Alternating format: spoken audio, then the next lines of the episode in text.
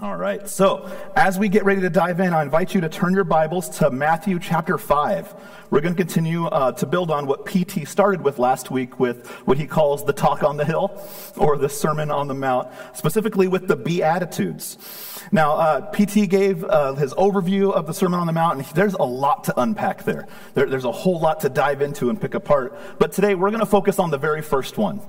So, Matthew 5 3 says this Blessed are the poor in spirit for the kingdom of heaven is theirs. Now, that one phrase is a lot. There's so much in there, and there's so much that we can uh, misunderstand with the phrase poor in spirit. And what does it mean that you're even blessed in the first place if you're poor? Because we all have conceptions with the word poor, don't we? I mean, when, when you hear the word poor, your mind can go a number of directions. But before we break down poor, I actually want to talk about another word because it's going to play a lot into being blessed and where we go with this. So, happiness. Happiness is a word that you don't see it in this verse, but it does come into play a little bit with what we're going to talk about. So we can all resonate with the word happiness, right? I mean, everyone here can, can pinpoint, I think, a moment in their life where they felt happy. Whether it was a Christmas or a birthday, or you got to visit a friend or a loved one, or uh, you're a Dodgers fan, you've resonated with happiness this past week, right? We all have, we all understand happiness. You know, it's actually defined as a feeling of showing pleasure or contentment. But, but here's the key with happiness happiness is a temporary feeling. Happiness is temporary. It comes and it goes. It's dependent on that situation. It's dependent on that moment around you. And it's usually something that doesn't last for an extremely long time.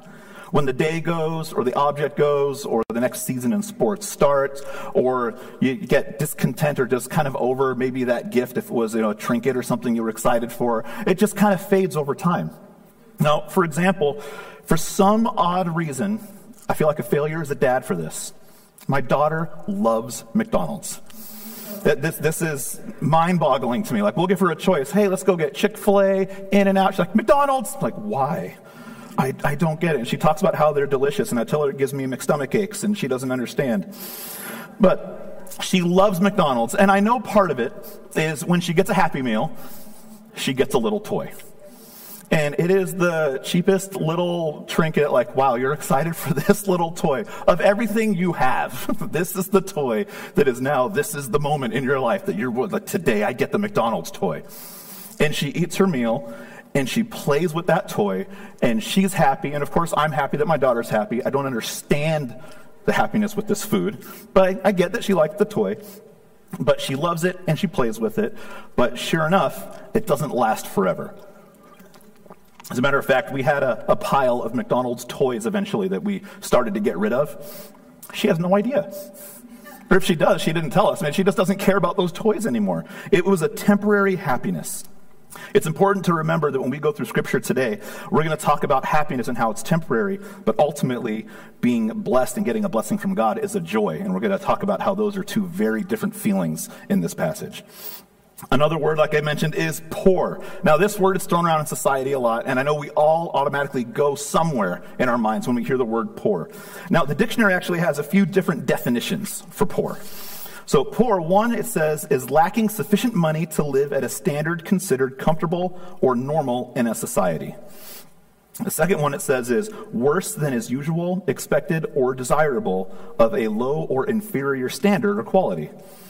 And the third, it says, a person considered to be deserving of sympathy or pity. Now, wherever your mind went with this definition, none of them are wrong because I'm sure you all probably thought one of those three definitions when it came to poor. Now, some of you maybe immediately went to the financial status one. You know, I said, you know, poor, and you thought, oh man, that means you know someone that doesn't have a lot. Maybe they're they're hurting for money or resources. Uh, maybe it's a lack of a roof over your head, a lack of food, or maybe you've gone to the Mexico missions trip, one of my favorite trips of the year. And when you go across the border, you start to experience, wow, this is poor. The people here are living in poverty. They are just poor. Maybe you grew up on welfare and you knew growing up I was poor. It's something that, that strikes an emotional connection with you because of the physical or lack of physical material possessions that you had growing up. Or maybe, maybe you did go right to the, the feelings with it and you thought, oh, poor. And you think of, um, oh, that, that poor man, there's no way he ever should have gone through that. Or this, this poor woman, oh, that's, that's so sad that she's going through that because it's a very real thing to have empathy and sympathy towards someone when something tragic happens. You think that's, that's poor. That's poor luck. That's just poor for that person, that poor soul. And maybe you really dive into there. Or maybe, like I said, you're a sports fan and you're a, you're a Giants fan like me, and you thought that was the poorest outcome ever for a baseball season. Or you're a Dodgers fan and you're just laughing at my misery right now. But it's okay. You're thinking, poor Dustin, he has nothing to celebrate with, with sports. But, or, or maybe, maybe this is you. You're going to go home today and you're going to say, those poor Seahawks have no idea what's going to hit them. Or it'll be the opposite. You say, those poor Niners had no idea that those Seahawks were coming to play. None of these are wrong. None of these are wrong when you think of the word poor, right? But when we look at this passage, blessed are the poor in spirit, we're going to see that the poor that is used in Scripture is really not these definitions of poor. It's going to go a very different way, but a very cool way, and how we can apply it into our lives especially in the meaning of the Beatitudes. We're going to see that, that God takes us on an incredible path to ultimate joy, something that the world can never take away, something that material possessions and wealth cannot take away. Even though when you read the line, blessed are the poor in spirit, it can almost sound depressing at first glance. So it begin, the series on the Mount begins with a series of statements, each starting with the phrase, God blesses those who, or blessed are the, and then you get to fill in the blank with the next set of verses.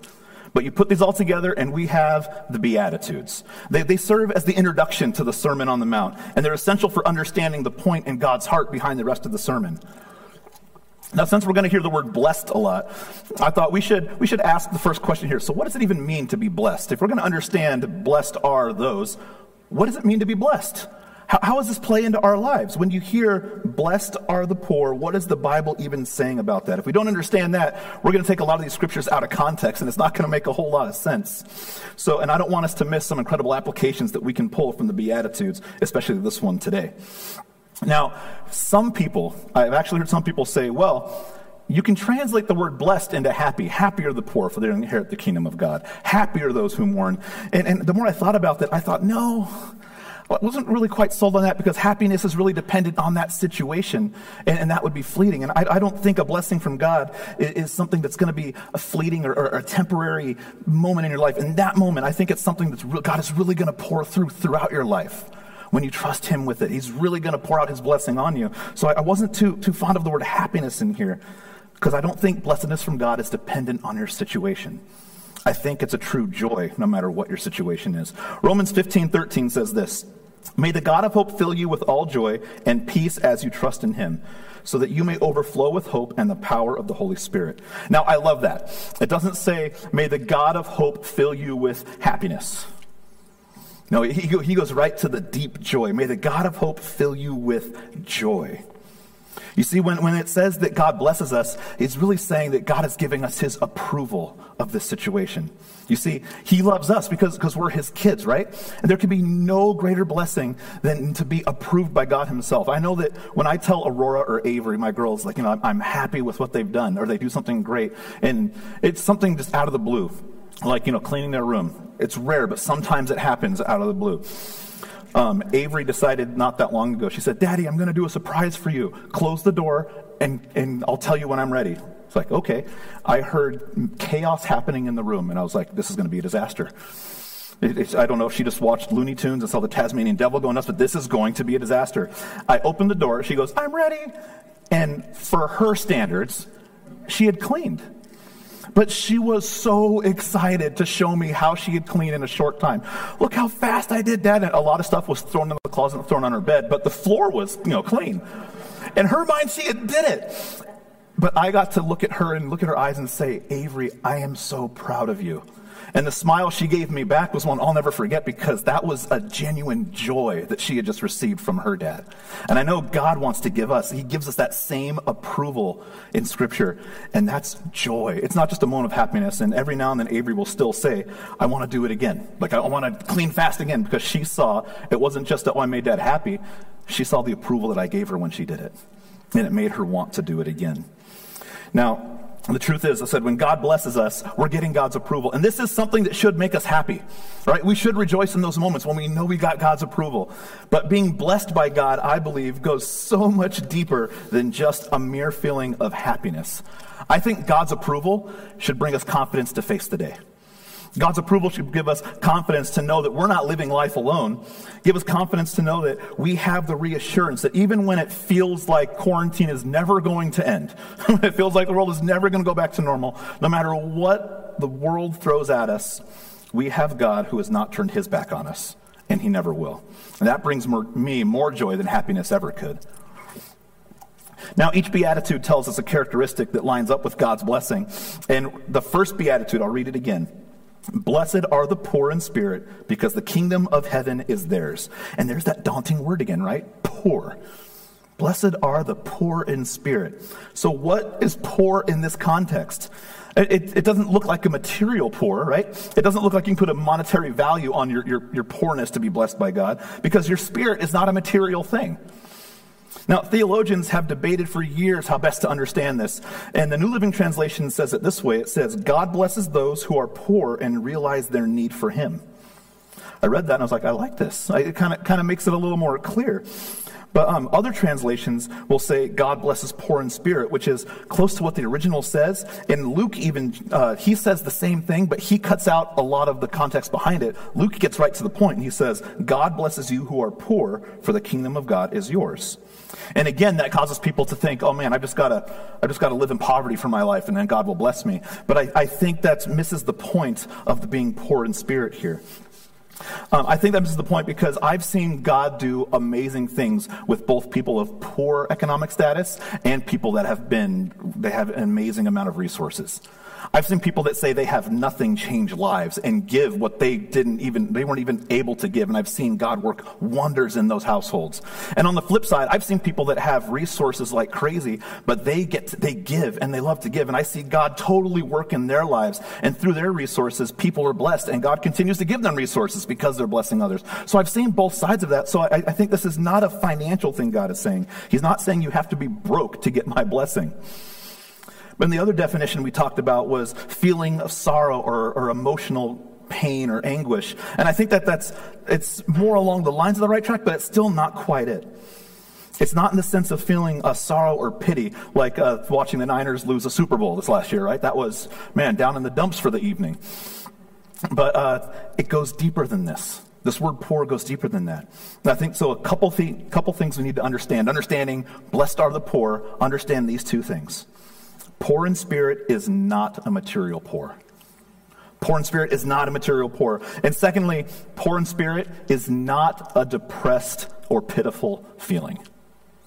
It's neither of those things. And I think when we understand that, we can then start to understand a little bit more about what being poor in spirit means.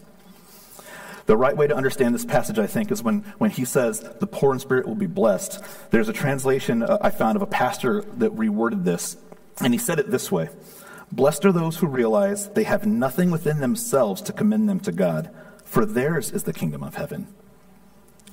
Now, now when I read this, I was like, this, this makes sense. And the more I, the more I studied this feeling, this word of poor in scripture, it, it more came down to the person who is poor in spirit. This is someone who recognizes that they don't deserve God's favor.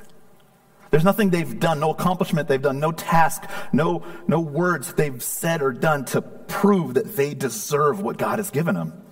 They come to the point where they get to acknowledge the full fault of their sin. They acknowledge that this is my life. This is where I've messed up. This, this is where I have fallen short.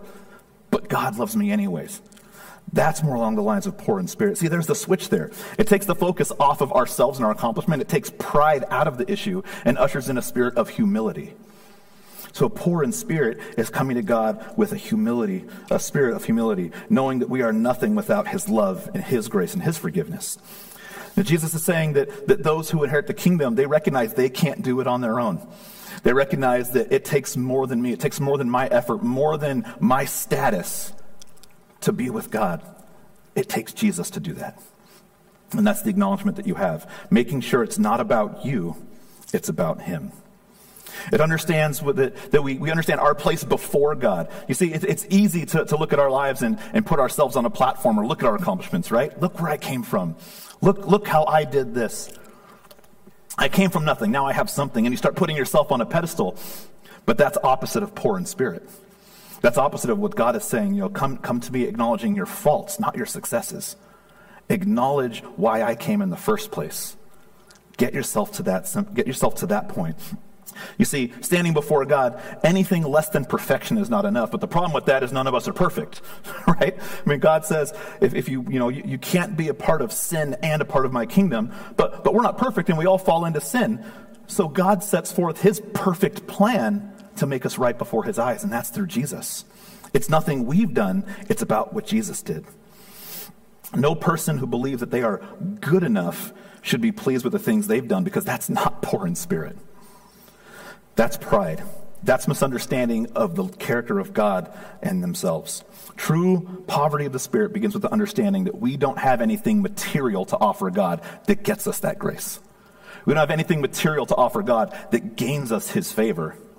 We have our hearts and our failures. And when we acknowledge that those are broken without Him, that's when He's like, I approve of this. You can't do it on your own, and that's why I'm here. So, how do we become poor in spirit, though? It's not like you can just go home and go, all right, pride gone, I'm out.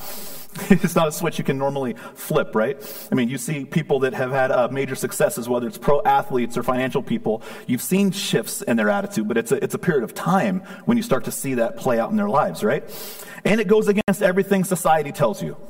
We don't live in a world that promotes a ton of humility and when it relates to success, right? The world says you should never admit defeat. It's funny, I actually have a student in my uh, youth ministry who never admits defeat, even when he's defeated. He'll tell you he'll beat you in anything, and you'll you'll beat him, and he will say that he beat you, or he'll have a reason why. And I, I love this student dearly. He's he's so fun to play with, and I, actually tell people this this student does not lack confidence in anything. He he came up to me once, and uh, he asked if I wanted to play chess with him. It's like, yeah, sure. He said, when was the last time you played chess, Dustin? I was like, it's been years, honestly. He goes, but you know how to play? I said, yeah. When was the last time you played? He goes, that's been a while, but I know how to play. I'm going to kick your butt. I was like, okay, let's go. So we sat down, and throughout the course of the game, he took one pawn from me. And at the end of the game, he was like, I was like, I beat you, Bradley. I said his name. I beat you, Bradley. And he goes, uh, he's out. I told him that I beat him. And he goes, he goes I'll beat you next time. You got lucky. but that, that's the confidence that he has, and I love him for it. But um, all I'd say, he doesn't follow like this because this is a different context. But, but I know I think of him when I say it because he has so much confidence. But the world will tell you don't admit defeat. You are never defeated. The world will tell you you can do it on your own. You don't need anybody else. The world will tell you self confidence and self assurance will get you through anything. So, how do we get to a point where we see ourselves wholly independent on God if we're surrounded by people saying, You can't be defeated, do it by yourself, be confident, you'll get it all done? I think the more that I read through scripture in this context, the more I see Jesus say the opposite things. You see, where the world says, Don't admit defeat, Romans 3:23 says all have sinned and fallen short of the glory of God. Man, when you acknowledge this, it's an admission of your failure. It's an admission that, you know what, we've messed up. The Bible says we've all done it. We have all fallen short. The only one to come here and live life perfectly was God in the flesh, was Jesus. Everyone else fell short. So even though we have failed, though, luckily for us, this is not the end of the story. God sent forth his perfect plan to make sure that even though we can admit failure in this area, we can admit victory through him. When the world says you can do it on your own, be dependent, overcome, Jesus says this in John 14, 6 I am the way, the truth, and the life. There is no way to the Father except through me. See, the truth is, we can't do it alone. You can't get to heaven alone. You can't do this, this life on your own. God, Jesus says, you've got to go through me. Without me, you're by yourself, and that's not going to get it done. And I love even in, in scripture when Adam is by himself, God even says, I see this is not good. He needs someone with him too. We need community. We need each other. But more than that, we need Jesus. He is the essential part of this plan and a pretty major player when you understand becoming poor in spirit and approaching your life with humility, like it says in Matthew. And when the world says self confidence can get you through, Jesus says, Blessed are the poor in spirit. He deals with humility, He deals with our reliance on Him.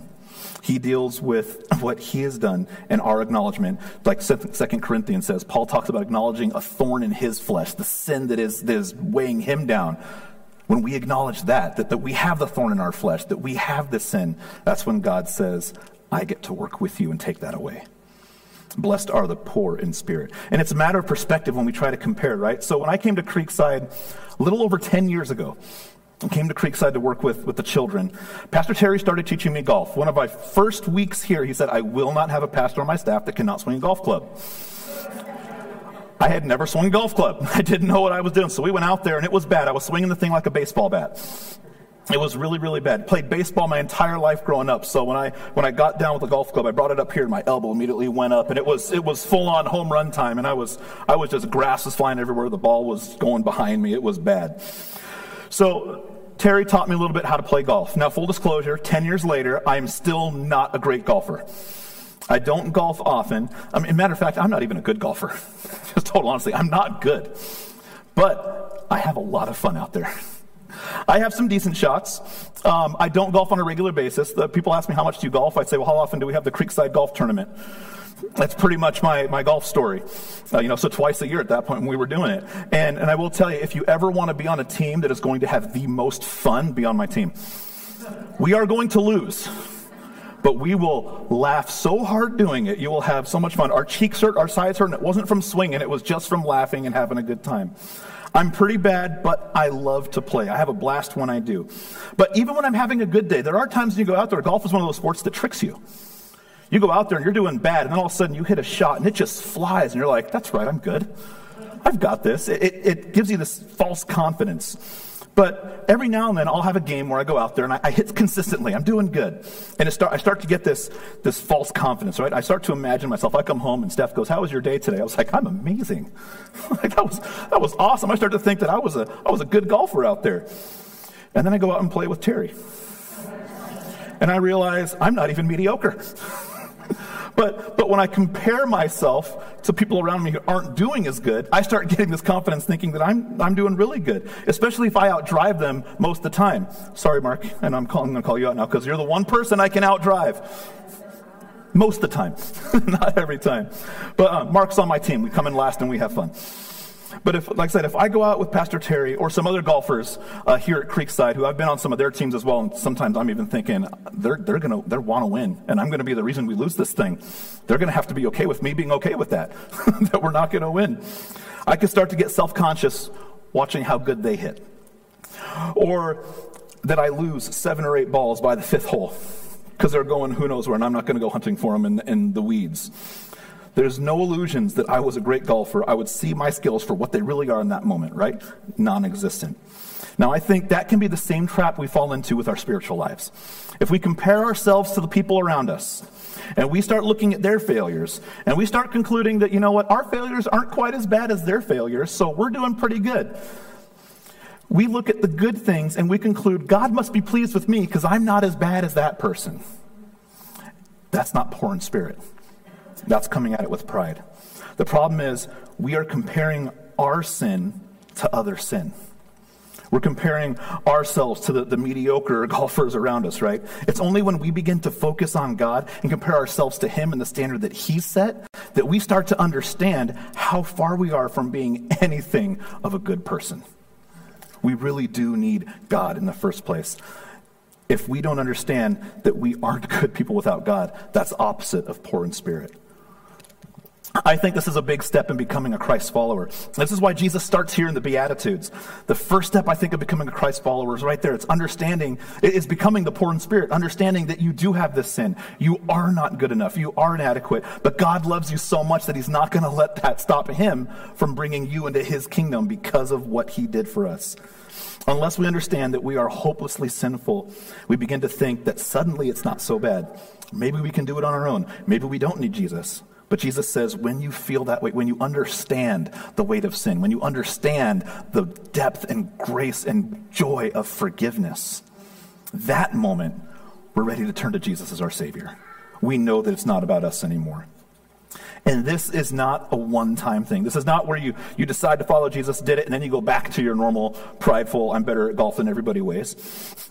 This is, this is something that under, it cuts down to the core of who you are. It really starts to work in your life and starts to alter your attitude in many ways.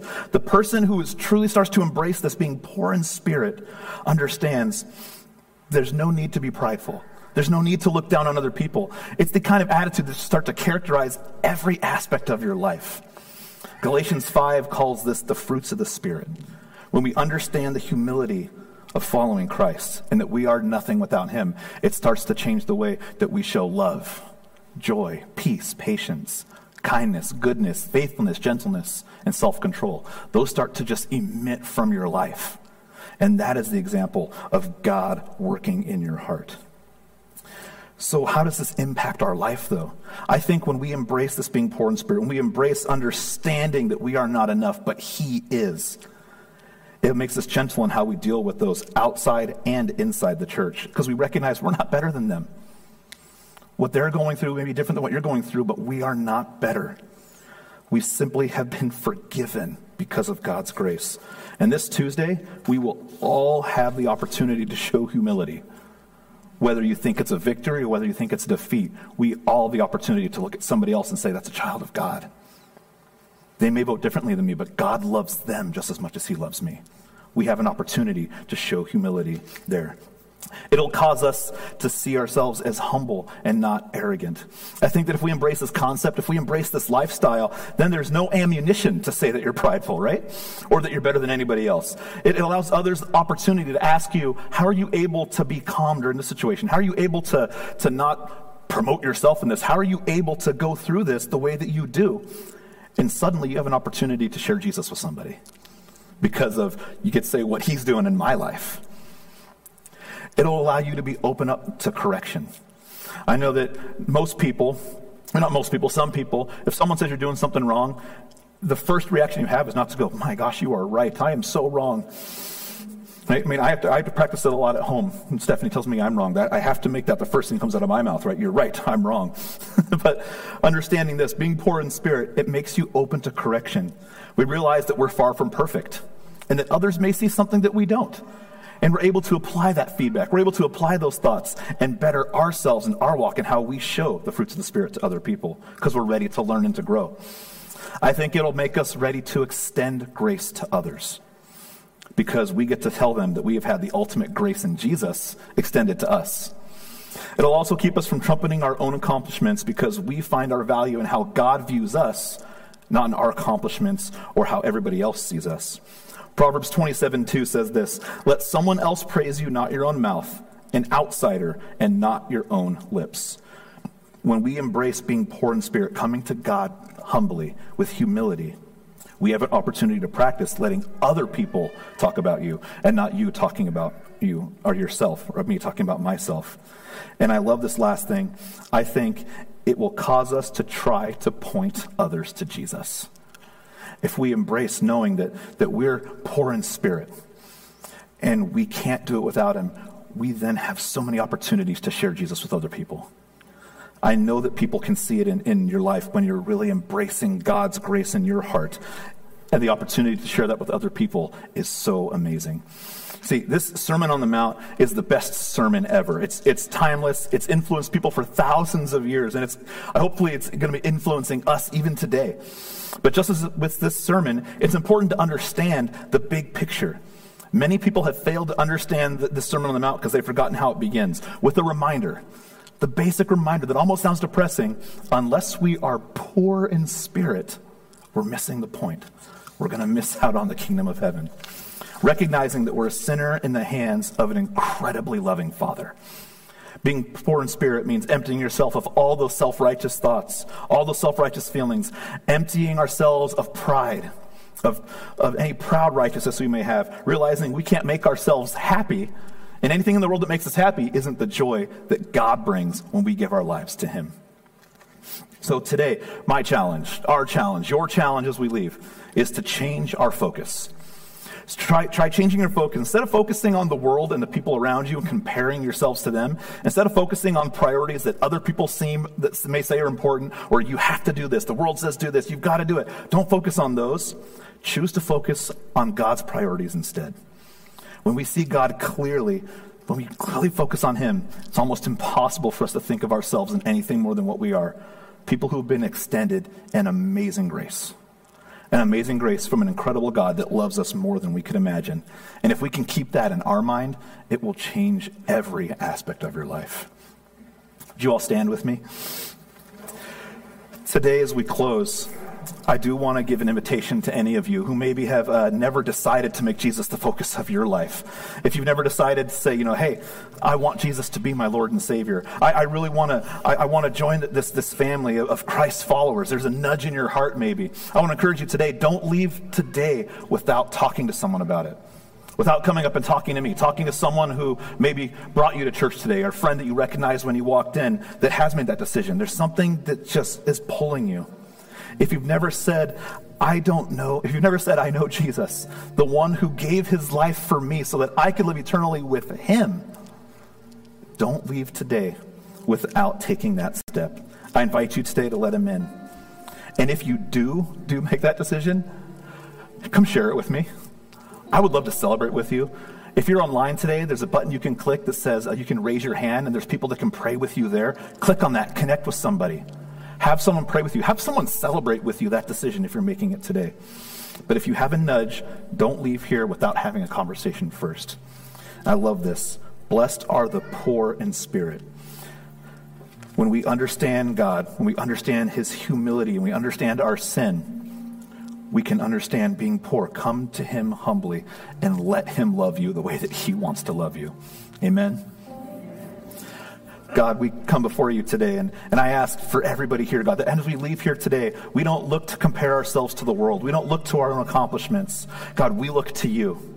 We look to our we look at ourselves and we say, what, what is a way that I'm being prideful? What is a way that I'm putting something in front of my walk with you? And we're able to push that aside and say, God, I focus on you instead. God, I focus on what you have for me. I focus on being less of me and letting myself become more like you. God, I know it's not easy, but you're here with us every step of the way. So, God, with that, we thank you, we love you, and everybody said, Amen.